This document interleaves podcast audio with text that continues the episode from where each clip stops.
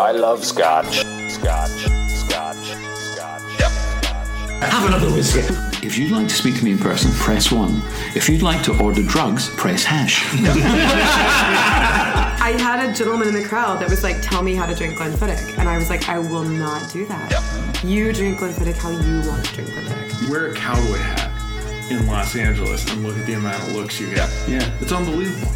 This is the most flamboyant city on earth. You wear a cowboy hat, people look at you like you are like an alien. The Beatles came on and my mate picked me up on his shoulder. George Harrison is as close to me as that wall now. I went, all right, George, all right. And he went, f*** off.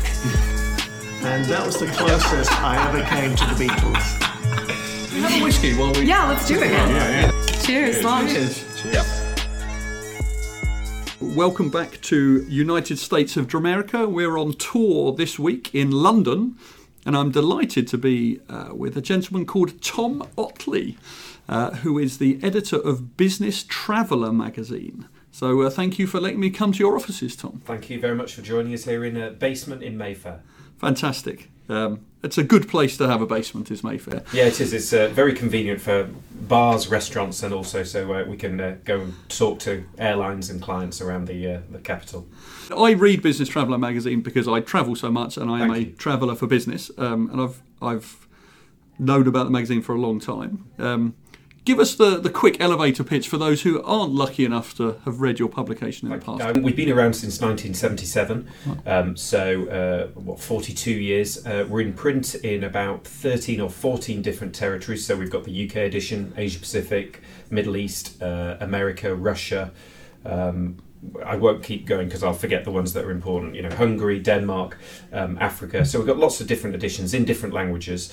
And the idea of the magazine is that you can subscribe to it either in print or digitally, or you can just look at the website. I'm fine with that too because we've got adverts on the website. And we try and help people with their travels. So we try and give them stuff that's interesting, might save them money, certainly tips, that sort of thing when they do frequent travel. And also, we've got a big leisure section.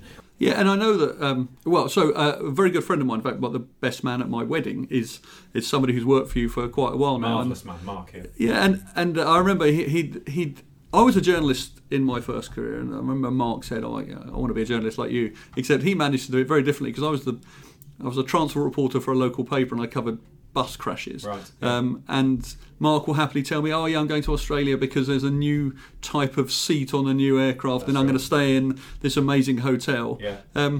It's quite, if you're going to do journalism, business travel journalism feels like a good place to be doing it. It is. I mean, obviously there's more to it than doing reviews, and it's more than flying just business class and first class. One of the things that perhaps people get confused about is that if someone's flying on business, they're not necessarily flying in business class. So we do review all the economy cabins and the premium economy as it started coming in over the last sort of 15, 20 years. But yeah, there is business class flights and first class, and some of the hotels I stay in Hub by Premier Inn, which is a fantastic choice if you're in London, but right the way through to I've been lucky enough to stay in the Four Seasons and the Ritz-Carltons and the Mandarin Orientals. So but there's a plus side to it. I think part of the job as journalists is to explain the travel industry to frequent travellers, because there's a lot of misconceptions. I think people, when they travel a lot, tend to assume certain things about these companies that sometimes isn't true. So it's nice to be able to explain those things to them as well. Yeah, because I know that you do interviews with airline and hotel CEOs. We've got very good access. So we've met the chief executives. I have, probably the last 3 or 4 for all the major hotels, all the major airlines.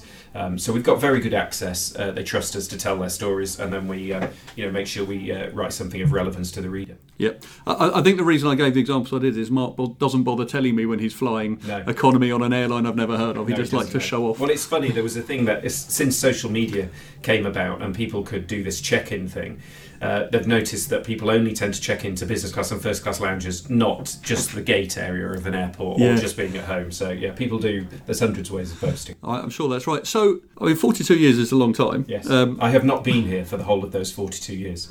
But the beginning of that time, the internet hadn't been invented, definitely social media, the quality of hotels and airlines has changed. Yeah. What are the biggest changes in the industry that you've seen over that time in relation to how you run a magazine around it? I mean, everything has changed in journalism. I think most people would know that without me sort of saying how the internet has disrupted it. It's disrupted the travel industry, but it's disrupted media companies far more destructively. They call it creative destruction, but it hasn't been creative, particularly for most journalists, most titles. We're lucky, I guess, because we're in a niche that the big boys haven't really looked at. But, you know, it's been a constant struggle to survive. I'm happy to say that we have survived and we're actually doing quite well at the moment. But we've diversified. We have Business Traveller events. We have, we do research for people. So and we've diversified the portfolio by having magazines that aren't just pure business travel titles. But it's been a very tough time. And, you know, I think it's a shame because, you know, people, if they do want quality content, are going to have to pay for it. And obviously I'd say that about our magazine, but I'd say it about newspapers, I'd say it about the internet. If it's free, you know, you're the product. And a lot of the time people have no idea of what they're reading and whether it's true or not. So, it's very difficult. I hope we're getting towards the end of this period of disruption. And there is some sign that people are accepting that they have to pay for content. So, you know, New York Times, the Times of London, the Financial Times. Some newspapers are doing well, but many newspapers are not doing well, and particularly in the States, obviously local papers, by which I mean ones that served tens of millions of people before, are in desperate straits. Absolutely. So I really do hope things were coming to the end of that, but I'd be a bit of an optimist to say it. How close have you got over the years to giving up because the model just wasn't working before you made strategic decisions that changed that? Well, I mean, we were losing an awful lot of money at certain points. But we did have a plan always of what we were going to do. We always stuck with the journalists, so we never really cut back on the amount of journalism, either freelance journalists who are experts or employed journalists. I think the other thing is that we just really did believe that there was this niche here. People joke about, with it being business travel, that you're a captive audience, so therefore if it's in the back of the seat, we're not in the back of many seats, but we are on board quite a few of the major airlines and we're in a lot of lounges. So and it's an affluent audience, which always helps. I mean, if you want to survive with advertising, which still is the model for print, you've got to convince the advertiser that you've got the right audience. And people who fly a lot on business do tend to earn more than the average, which makes them worth advertising for. And how do you manage with adverts from the airlines and hotels while doing reviews? Well, I mean, it's completely independent. We've got an advertising team who sell advertising. We've got editorial staff who write editorial. That's always been the case. So I mean, you can't win. I mean, if you're going to say there's no link, everyone says, well, he would say that.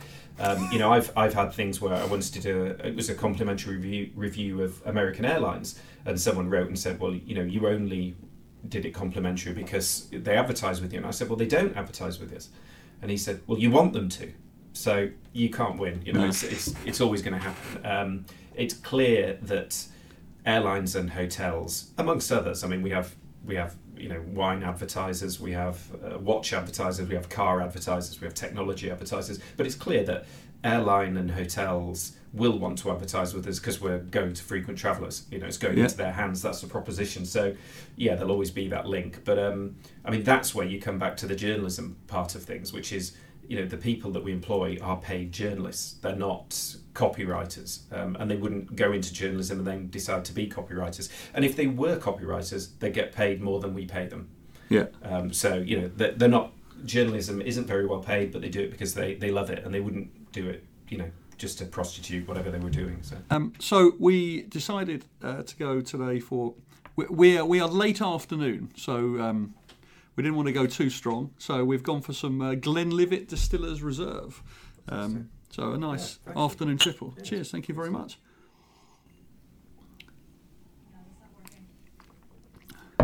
Now, when I approached you to come on the podcast, obviously... Whiskey was mentioned. Mm. You like a whiskey, don't you? Yes, very much. Yeah. I mean, not normally at 4:30 in the afternoon, but...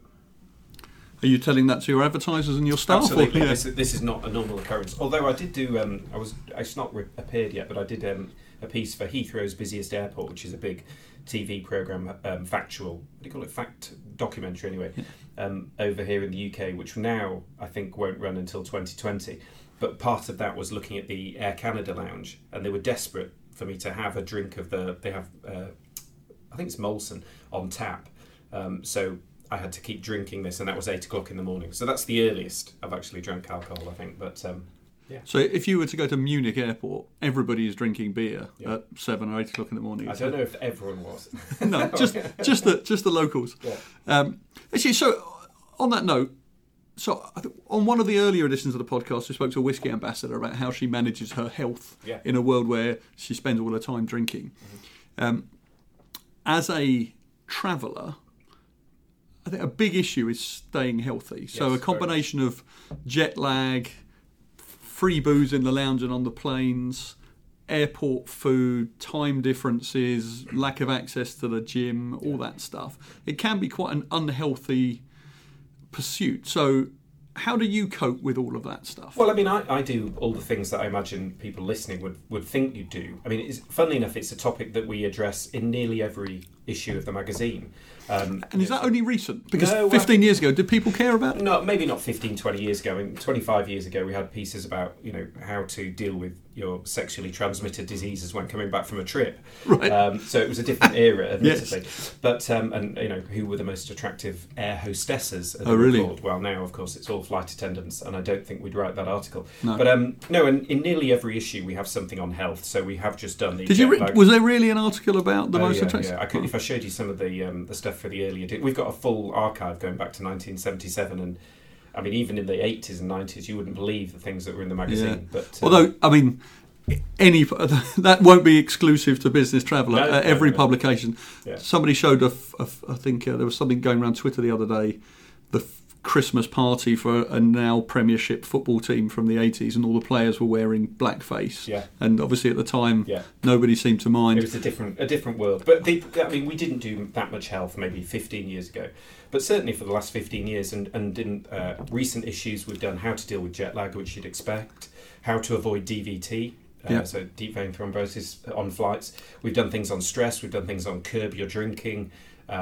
Whether there's on the proactive side, how to stay healthy, how to stay fit. You know, we've done things about we regularly do things on running around cities and that sort of thing. Yeah. So I mean, it's a reflection of what the readers want to read, and we do give them that advice. Having said that, if I do sit in a business class lounge, I'm aware of the fact that I'm surrounded by a lot of tired, unhealthy looking, predominantly men. Still, I'm afraid. Who are, you know, going off, say, on a Sunday morning or a Sunday afternoon or a Sunday evening for another week away from home. And there's great perks. Yeah, you can go drinking, or maybe you have to go drinking with colleagues or salespeople, or you're the salesperson. But of course, it does, it does add up. So I think, you know, people have different ways of dealing with it, and some people deal with it better than others. But it's kind of like jet lag. You know, you either deal with jet lag, as in cope with it, or you find something else to do. Because if it really kills you, you know, if jet lag really ruins your life and it takes you weeks to get over and you're always travelling, something has to give. Yeah. And I think people just say, well, look, you know, there's other things I can do. Yes, I loved the travel, but I couldn't do it for more than 2 or 3 years. While some people are still travelling after 30 years. Yeah, absolutely. Are you a healthy traveller yourself? Yeah, I think so. Yeah, but I mean, I've had my moments. Yeah, and presumably because when you're doing a review... If there's a fantastic new menu that's come with the new class, or they're particularly proud of a cognac that they're now serving after dinner, you can't really write about it if you don't have it. Absolutely, and that's always been my reason for partaking. The only thing that's changed is that I've started doing video reviews as well for YouTube, which people can see if they go onto YouTube and look for Business Traveller TV.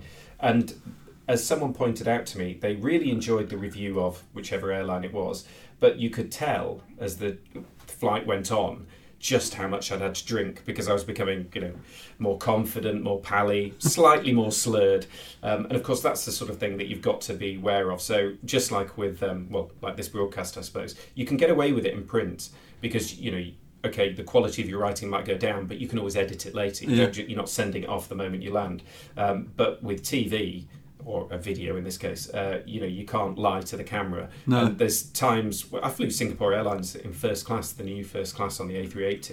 And I mean, they've got, you know, really, really good champagnes, and not just one, several of them. So yes, of course, I thought, you know, I'm never going to get a chance to taste these normally. So even if you just have half a glass of each one, it does add up. But it's a high-class problem to have. Yeah, no, absolutely it is. And authenticity is important in... I'm on the flight, I'm trying it out. And, you know, in the end... there's more to a decent flight than the food and the wine that they serve, yeah. but you do have to try it. Yeah.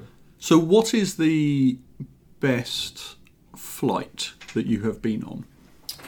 Who's offering the best product at the moment? Well, that's a difficult one because, and this is going to sound like I'm hedging every which way, but it really does depend on what you value. So, for instance, people are always saying, which is the best business class currently? You know, and I say, well, what do you mean? Do you mean the best seat? Do you mean the best overall experience? If it's experience, are we including the ground, as in the lounges? Yes, or the pickups or whatever. So something like Virgin can pick you up in a car, or Emirates picks you up in a car, chauffeur-driven car, drives you to a wonderful lounge. You sit there, you get on board, then you've got the business class, then you've got... It's almost impossible. I mean, to be specific, someone like Emirates, yes, they've got the chauffeur drive, if you buy the most expensive tickets. Yes, they've got a good lounge. Their business class on board isn't the best business class in terms of seat, but the service is good.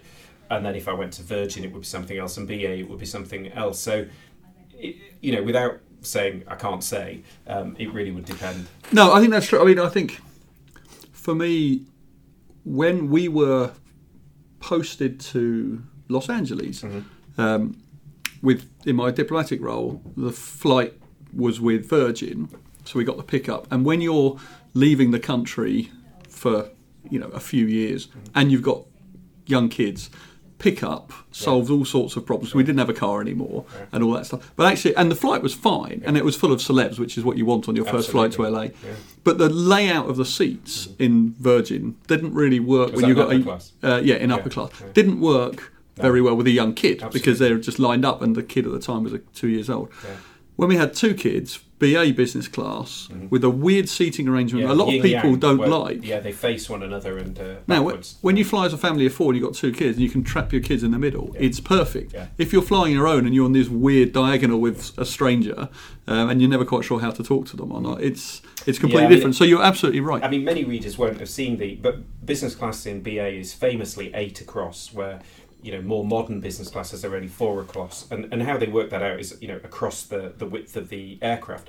So BA shares with AA, American Airlines, coming across to places like LA. And the last time I flew to LA, I was on BA there and back. And when I flew on the way back, I'd got a window seat, which meant the person on the aisle was facing forwards. I was facing backwards, but we were also facing each other, as you know, through that, looking at each other, almost face to face, closer than we are now, so only a few feet.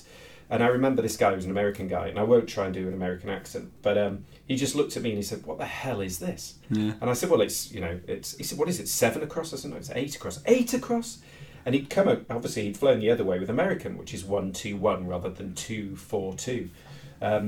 And he immediately got on the phone to his secretary and said, "Get me off this thing," you know. Right. So I was saying, you know, "What do you do?" And he said, "Well, I won't say which movie studio, but he worked for a movie studio who's a producer or management." And I said, "But if you work for a studio like that, you know, you should be flying private." And he said, "Private? I'm a minnow. That's why I'm on this thing." But he was determined not to have that seat. So those kind of reviews that we offer the advice on, you know, if you say to someone 242 or 121, if you explain the background and explain what each particular seat is, and the price is similar, you're getting a very different product. So, yes, it would suit you if you had a young family. Although, funnily enough, we always have these huge debates about whether babies or young children should be allowed in. Yeah, that's a cracking one, isn't it? That kind of breaks the web whenever that comes up on a forum. Because you've got people like you who say, "Look, I bought the ticket." Yeah. And the kids are as behaved as you'd expect a 2-year-old to be. And then you get other people saying, "I didn't pay £5,000 for a return ticket to listen to your kid, you know, yelling in the middle of the night." We had a lady on our flight to LA when we were moving out there. Our son was 2. We got on the plane. There was a lady who looked like she'd had a bit of work done, and I heard her whispering in a very unwhispery voice to the flight attendant, saying, "You know." Well, I think she started off like trying to get us moved, and then asked to try and be moved. Yeah. And obviously, it was a full flight, so that was that. And I guess our boy was broadly well-behaved, but she obviously didn't want to have to share. No, absolutely. But you see, I did a video review on... I won't say which airline, but I did a video review as flying over to the States recently, and there were 2 children on there. You know, and I think... how can I put this in a polite way? I think they must be on the spectrum and have a condition of some sort. So, you know, hats off to their parents... for dealing with it as well as they did. But these kids screamed for at least 4 of the 8 hours so loudly that even though I was on the other side of the cabin, I couldn't actually do a video review, which, bearing in mind, in a video review, the microphone is on my lapel. Yeah. So that the distance between my voice and the lapel mic is like 6 inches. It was so loud, and they were on the other side of the cabin, so you can imagine what the people around them felt. But they bought the tickets. The kids were, I wouldn't say they're badly behaved. I mean, like I say, I don't think kids, yell and scream like that unless, there's something there. But, difficult situation for everyone. But and the flight attendants couldn't handle it because what can they do? Yeah. You can't kick someone off a flight. No. And also, I think... Not that, but.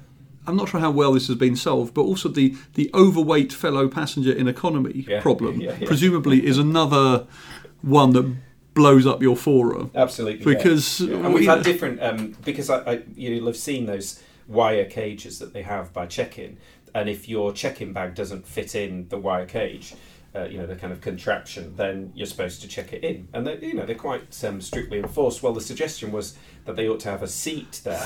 And if someone couldn't fit their behind in it, then they had to buy 2 seats. The other thing is whether they could walk through a cardboard cutout, of a certain particular sort of average size. But it's an unfortunate, and I'm not in any way fat-shaming, but it does, if you're sitting in economy and you see someone who's big, not necessarily fat necessarily, I mean, if it could be 6 foot 5 with massive shoulders. Yeah. You do think to yourself, my goodness, I hope they're not sitting next to me, because the sad fact is that while in business class, we now have fully flat beds on most of the major airlines, and you've got more room than ever, that has come at the expense of economy, where they fit more and more seats in.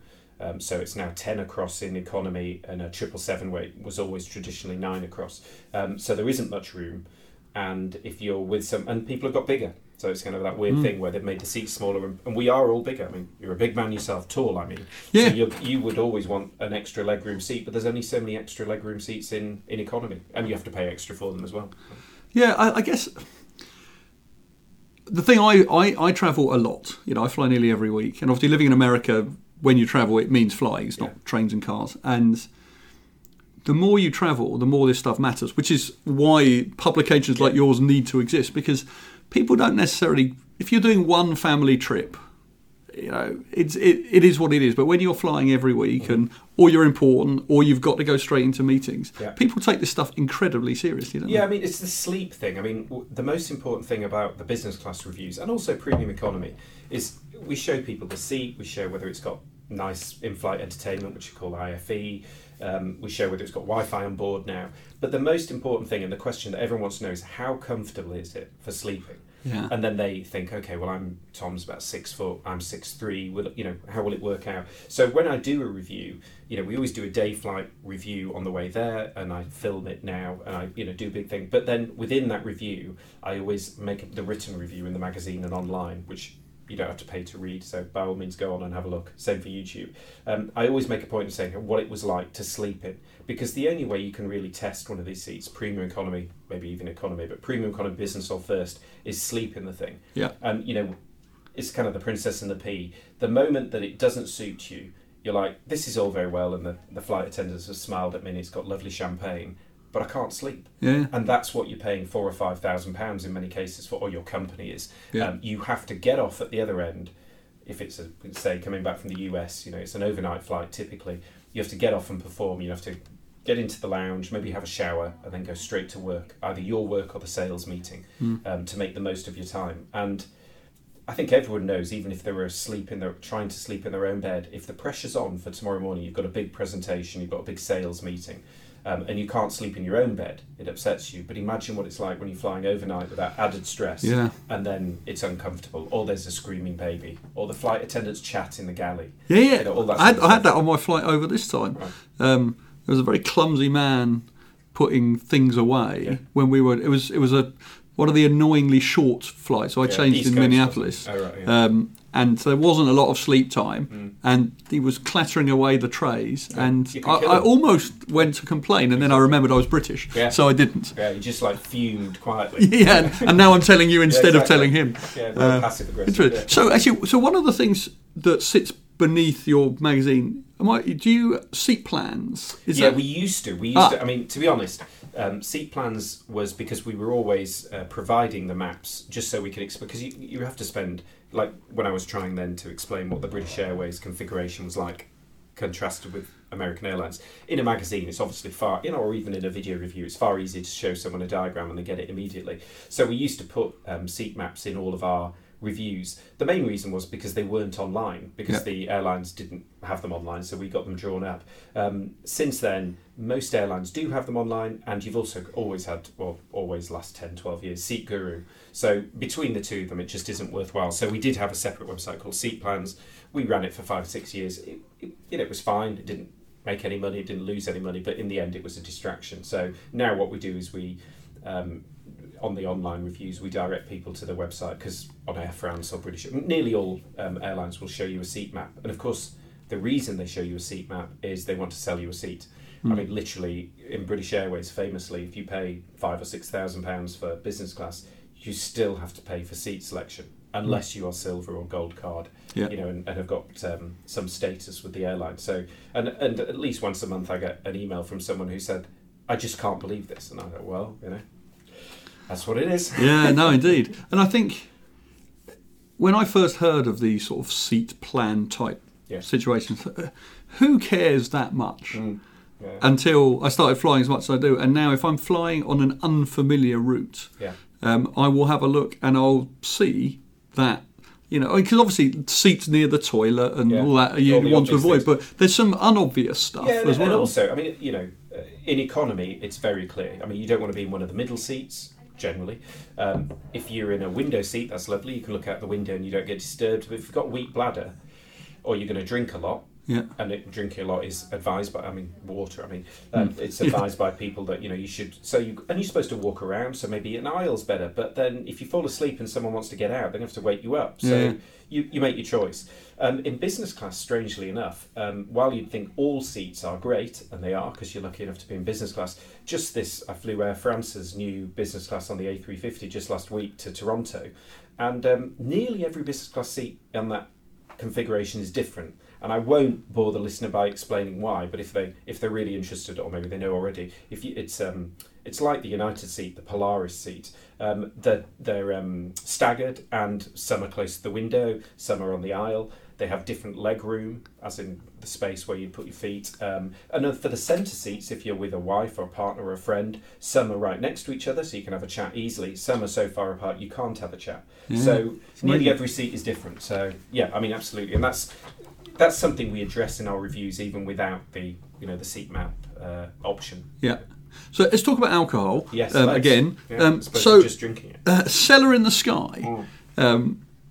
Cellars, actually. Sorry, excuse me. Cellars in the Sky. So that's your sort of competition for which airline serves the best wine? Absolutely. So it started in 1985, and the idea is that we, broadly, it's one of those questions: who serves the best wine in the sky? And they always think business class, first class, they must serve fantastic champagne, and they do. So who serves the best? So each year, we ask the airlines to send us in 2 white wines, 2 red wines. This year, for the first time, a rosé, sparkling, and a sticky stroke port, dessert wine. Both for business and first, if they've got a first. Obviously, many airlines haven't. And I think this year, we're just, as you probably saw from the boxes in the office, we've got, 35 or 38 airlines who've entered. All the major airlines enter. And then it would have been lovely if it was us, but we have 4 Masters of Wine, or sommeliers, but I think 3 of them are Masters of Wine, who do a 2-day tasting of these wines in different ways. But the point is, it's double blind. So each wine, they don't know what it is because it's got a cover over it. And they also don't know what airline it's from. So it's double blind in that sense. And that goes, and then they decide which ones are best, and then they go through to a final, and then they mark them.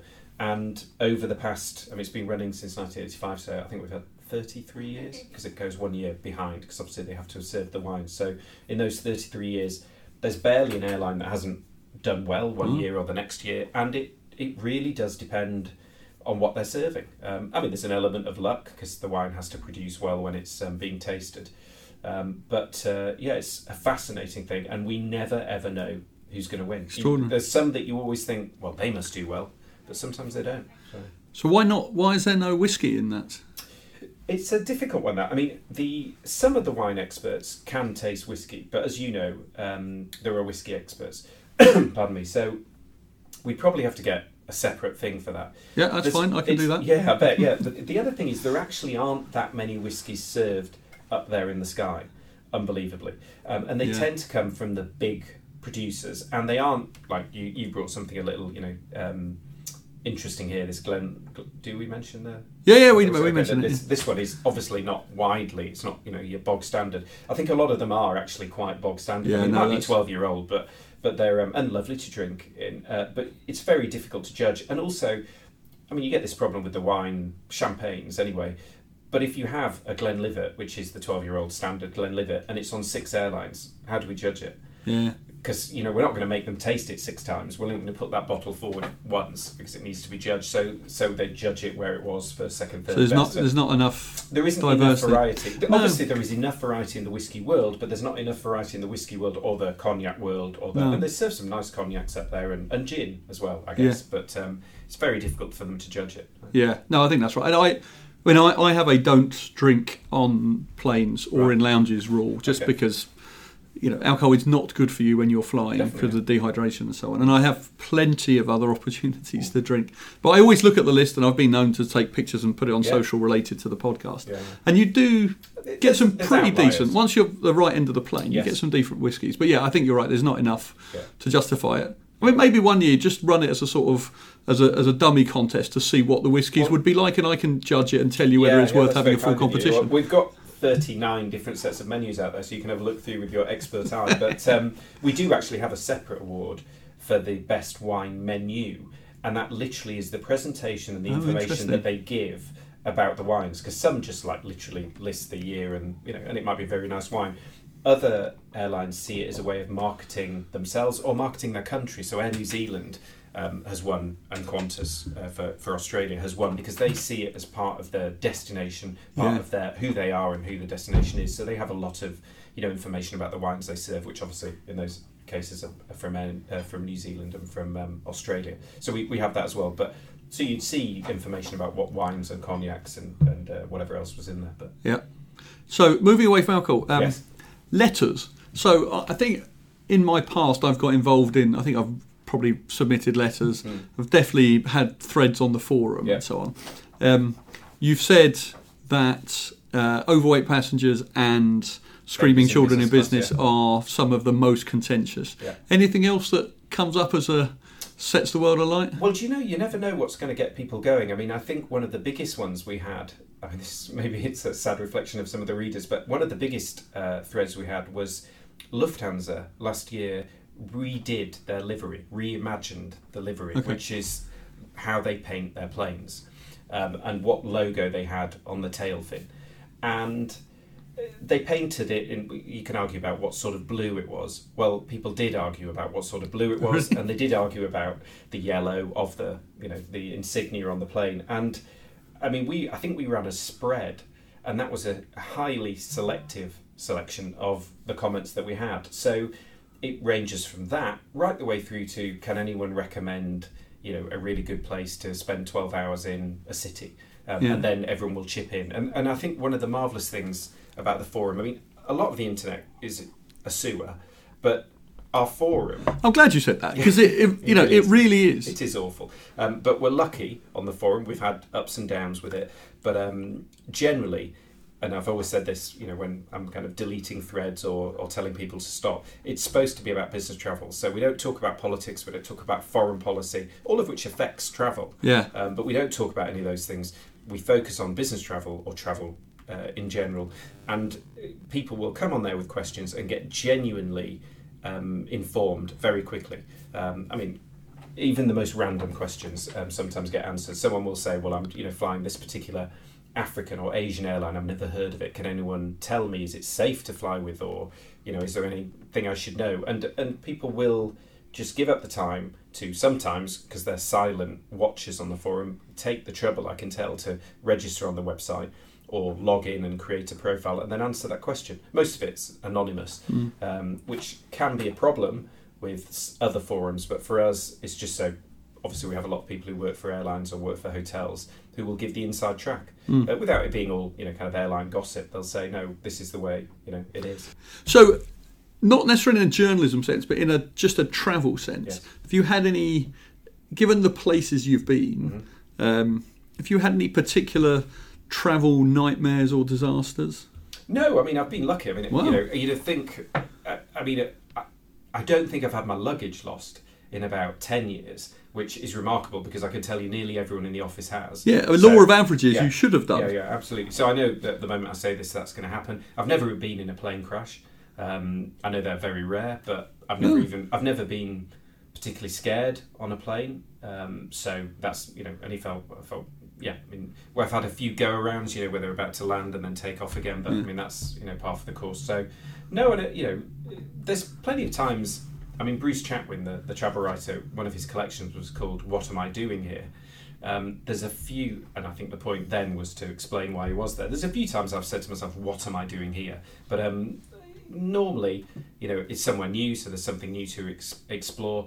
Typically, like most business travellers, I go to the same places. So I've been to Hong Kong 80 times, I've been to New York 60 times, but those are great cities. Yeah. And I really don't think you tire of them. I tire of going there and coming back, but I don't tire of being there. It's always a privilege. And, you know, obviously Hong Kong's going through big changes, not positive changes at the moment, but I still can't wait to go back. So, and it's only been a few months.